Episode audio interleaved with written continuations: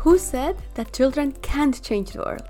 This is Teenage Tech Stories, the podcast where today's teens talk about their incredible technological achievements. From developing groundbreaking algorithms to innovating in healthcare or even leading their own nonprofit organizations, these young entrepreneurs are proof that it's never too early to start making the world a better place.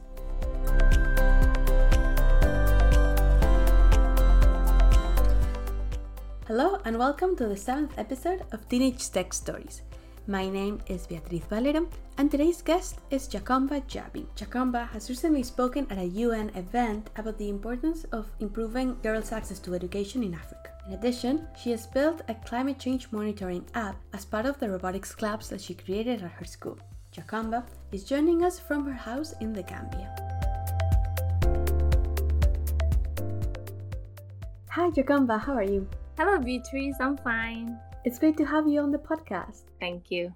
Okay, so to start, why don't you just take a second and introduce yourself? Actually, my name is Jakomba Jabi, teenage from the Gambia, and I have recently graduated from high school. And I'm an inspired uh, neurobiologist, though I wanted to be an aerospace engineer, but this dream of mine changed as I was pursuing my senior school career. So now I'm an inspired neurobiologist and I'm also interested in robot science as well. Congratulations on your graduation. Thank you. And it's definitely a good time to go into um, biology with obviously the health crisis that the world is facing right now. Can you tell me when did you first get interested in sciences? I was I was interested in science since I was in high school. it, it is one of my uh, since I was in junior school rather. It is one of my best subjects, and like anytime I started doing science projects and stuff, I feel the passion within me, and like I see the connection it has with the universe, and that gives me a lot of understanding when it comes to my surroundings and everything. So it was a passion that was within me. It's like a force that like directs me to it and I, I fall in love with it. And i'm sure i'm not gonna stop now. I need to like continue with it. But actually it's a passion. It's it's it's everything to me. Those are beautiful words and i hope you don't stop honestly. And what you say it's so important because uh, there are many girls around the world and also in the gambia where you live that have to face many challenges to have access to education. I was wondering if you could tell me a bit about what are the challenges that you or the people around you have faced in this regard. That is that is actually a fact in sub-Saharan Africa. Like uh, when it comes to multiple taxes or when it comes to uh, areas in, in education that are hard females are exempted in these areas because you know there's this belief that people have that females cannot take on hard challenges that is just for men. And this is just a stereotype in in, in the environment because actually it's not hard. We have believed in this notion so much so that girls are not even capable of doing this because as i always tell my friends in school if you don't have passion for something, even if you have the brain and the capability to do it, you cannot excel in it because the passion actually is like the force that like directs you to what you want to do. But science is like is seen as something that is very tough when it comes to females. But now, thank God, we have a lot of females that are pursuing their dreams in science based on the sensitizations that is coming from different areas and the responsibilities and the rights that are given to girls in Africa because honestly speaking, it is hard to be a girl in certain part of Africa based on tradition and cultural beliefs. It's it's even okay if girls are taking to school, but there are some girls that are not even taking to school because they believe that girls learning or uh, or pursuing their career in Western education is a taboo in so many African settlements. But I think now that there has been a lot of changes because girls are coming out and they've been given the right platforms to pursue their dreams, to study whatever area of science, being mathematics, technology, or any area of science. And to me, it's a win. Our mothers, they did not have the chance to do that, but at least we have, and I'm sure our kids are going to have the same chance. Yes, it's such a difficult situation, um, but I'm glad things are changing and we're slowly getting there. Sure. Uh, what are some of the things you think we can do to encourage girls to pursue their education or help their communities understand the importance of this? We need to embark on sensitization projects and also explain to girls that they have uh, a right as well as the uh, as well as responsibilities and they can study what uh, whatever choice of course they want to do and no one can exempt them from that. And also we need to create platforms to allow girls to come out with their talents because so many girls in africa have talents different different talents when it comes to different areas. But this notion within them that is derived from their family and their backgrounds is not allowing them to do that. But like explaining things to them and giving them the right platforms to come out to, uh, to showcase their talents and to show the world what they can do when it comes to science and technology when it comes to arts when it comes to business. All these areas are crucial and i think sensitization is one of the most important thing that we can do to make these changes that we want to. Yes that's so important. And when it comes to yourself was there something or someone that really inspired you to fight for your dreams?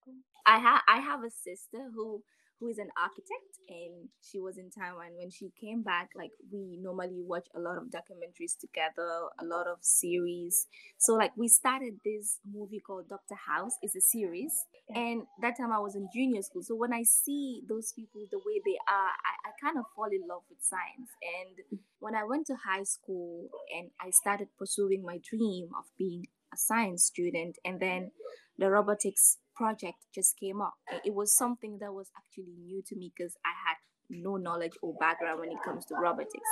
So, like the first time I was chosen for the competition in our country because it was a national challenge for different schools, a lot of schools, I was scared because I'm like, how am I going to do something that I have no uh, background or no knowledge or whatsoever? So, like the challenge was to develop a, a, a, a monitoring system, a climate monitoring system that is going to use Android. And it was, I was like, it, it's something that just came from, from, from, it was, it was, I was so sad. And then one of my biggest inspirators are my mother. When I came back home and I'm like, we're supposed to go for a, a, a robotics project. And I explain everything to her. And she's, I'm like, but I'm scared. I don't want to pursue it. And she's like, you can do it.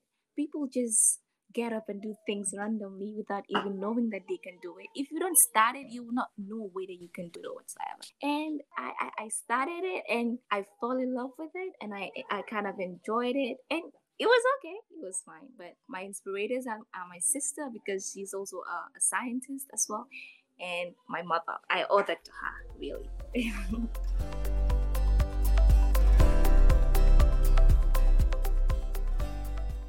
Find us at Tech for Good on LinkedIn, Facebook, and Instagram, and on Twitter at Tech for Good underscore.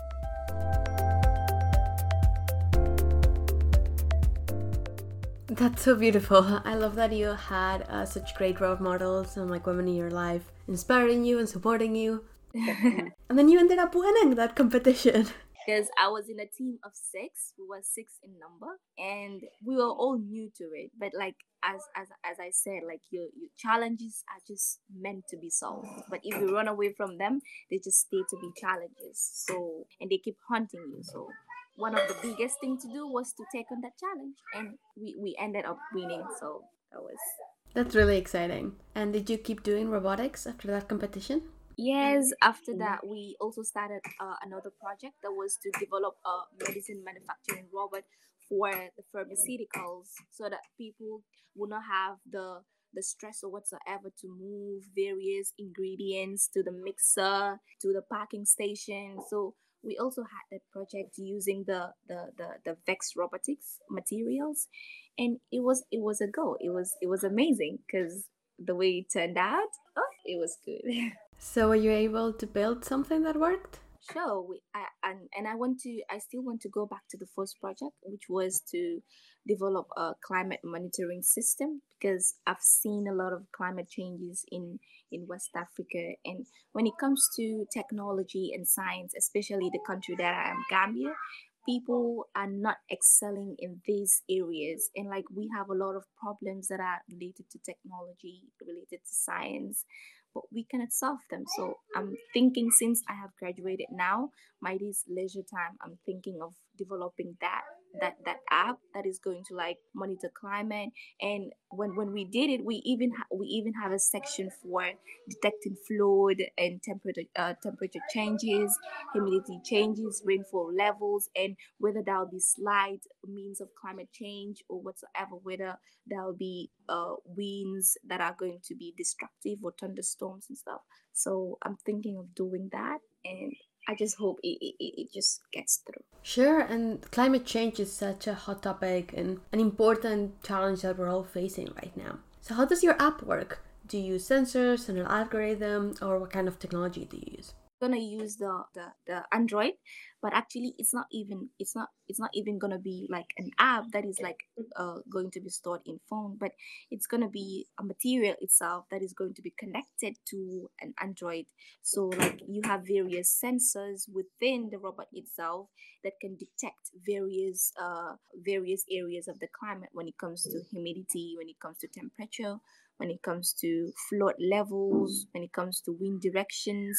So it has all these materials. And like the most fascinating thing about it, it's it's not gonna use various climatic materials like uh measuring various climatic areas or levels. Like when it comes when like you can say rainfall is is measured using rain gauge or something. This is not gonna use that. It's actually gonna be a robot that is going to sense different different areas because the crucial thing about robotics is actually the coding the way you code a robot that is the way it's going to function it's like the soul within a robot so that is the most amazing thing about it that's so interesting and obviously so important because uh, we still need a lot of information about climate change to be able to track it and do something about it and also convince so many people that still don't believe it's a real problem. But apart from that app, something you, we haven't mentioned is that you've spoken about women in STEM and equality for women at a UN conference event.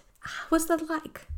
Ah, if people say that, like I actually tell them I, I was sitting because my I was shaking because when it comes to public speaking, it's actually not my thing. But I did that for the girls in, in Africa because we cannot all say that we have to fold our hands when we see that certain things are not being done in the right way. And I decided to do that because I've seen like girls think that this is actually coming from our religion and to make it understandable to people that our religion is not exempting us from doing what we want to do because one of the various things that our prophet told us was that learning is obligatory upon both males and females. So like this notion that females actually believe in is actually coming from their cultures and their different traditions. So like when i traveled to my father's village and i've seen a lot of young girls and they're doing something different they're not being taken to school and at the end of the day they end up getting married as if that is the only thing they, they should be. And i've seen a lot of females in marital problems they cannot take themselves from that and actually when i was doing that i wasn't interested when it comes to gender equality or stuff but when I've seen these things, I knew that they were not right. And like people were doing them, thinking that it's actually connected to the religion because I've studied my religion very well and I've understood it.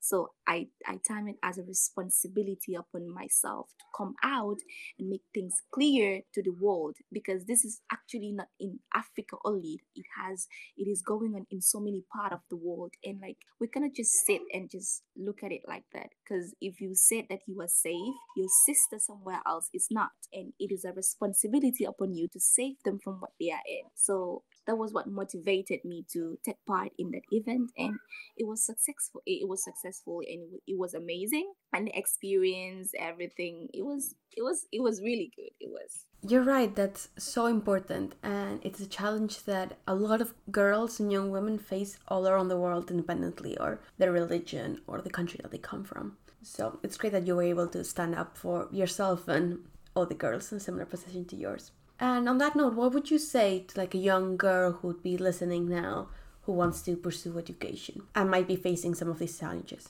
I would just tell them to do what they feel like doing, to do what they want to do, because you cannot just say go and do something. Go, you look at the person's part, uh, passion towards that thing.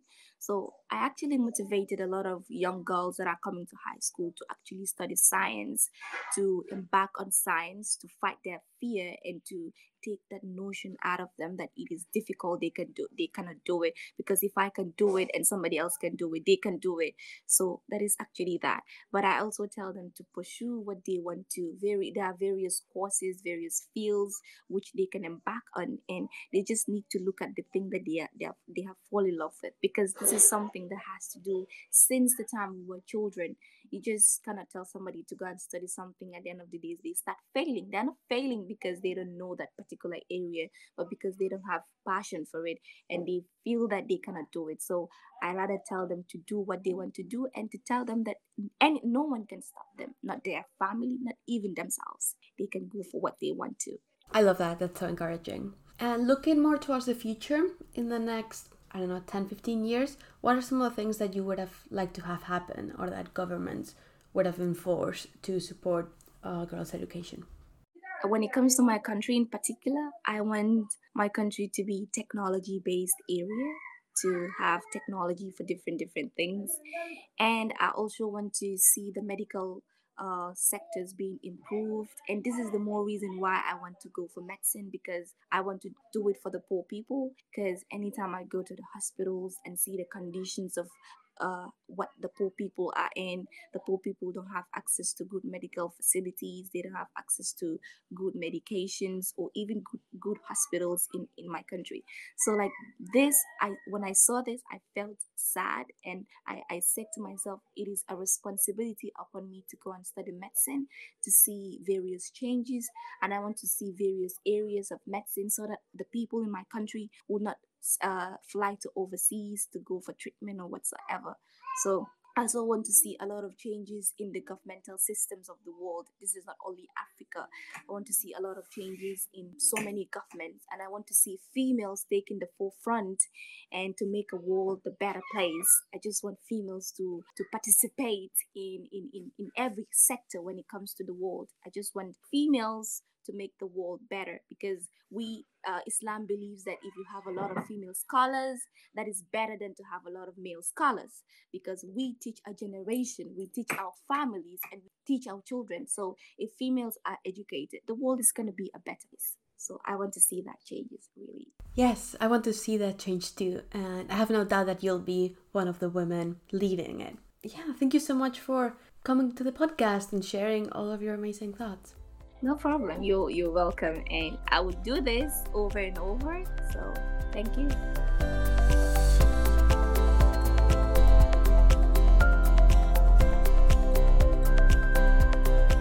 Thank you for listening to this episode of Teenage Tech Stories.